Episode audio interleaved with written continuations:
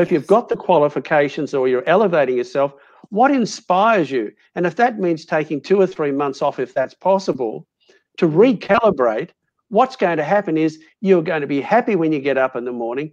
And you know, the Japanese have got a wonderful philosophy called ikigai.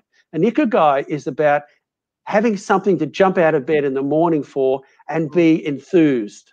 Mm, mm. So if you then have created a new paradigm of who you are with the work that you're doing or the business you're creating, you cannot but get out of bed in the morning inspired. So as you're creating that energy of inspiration, that permeates out to everyone. And then in that area, and people talk about, I know it's hackneyed, the area of um, you know, drawing people to you. Mm. That's what's going to happen because you're either going to be drawn to, you going to be drawn to the unhappy cook or you're going to be drawn to the happy cook. Yeah.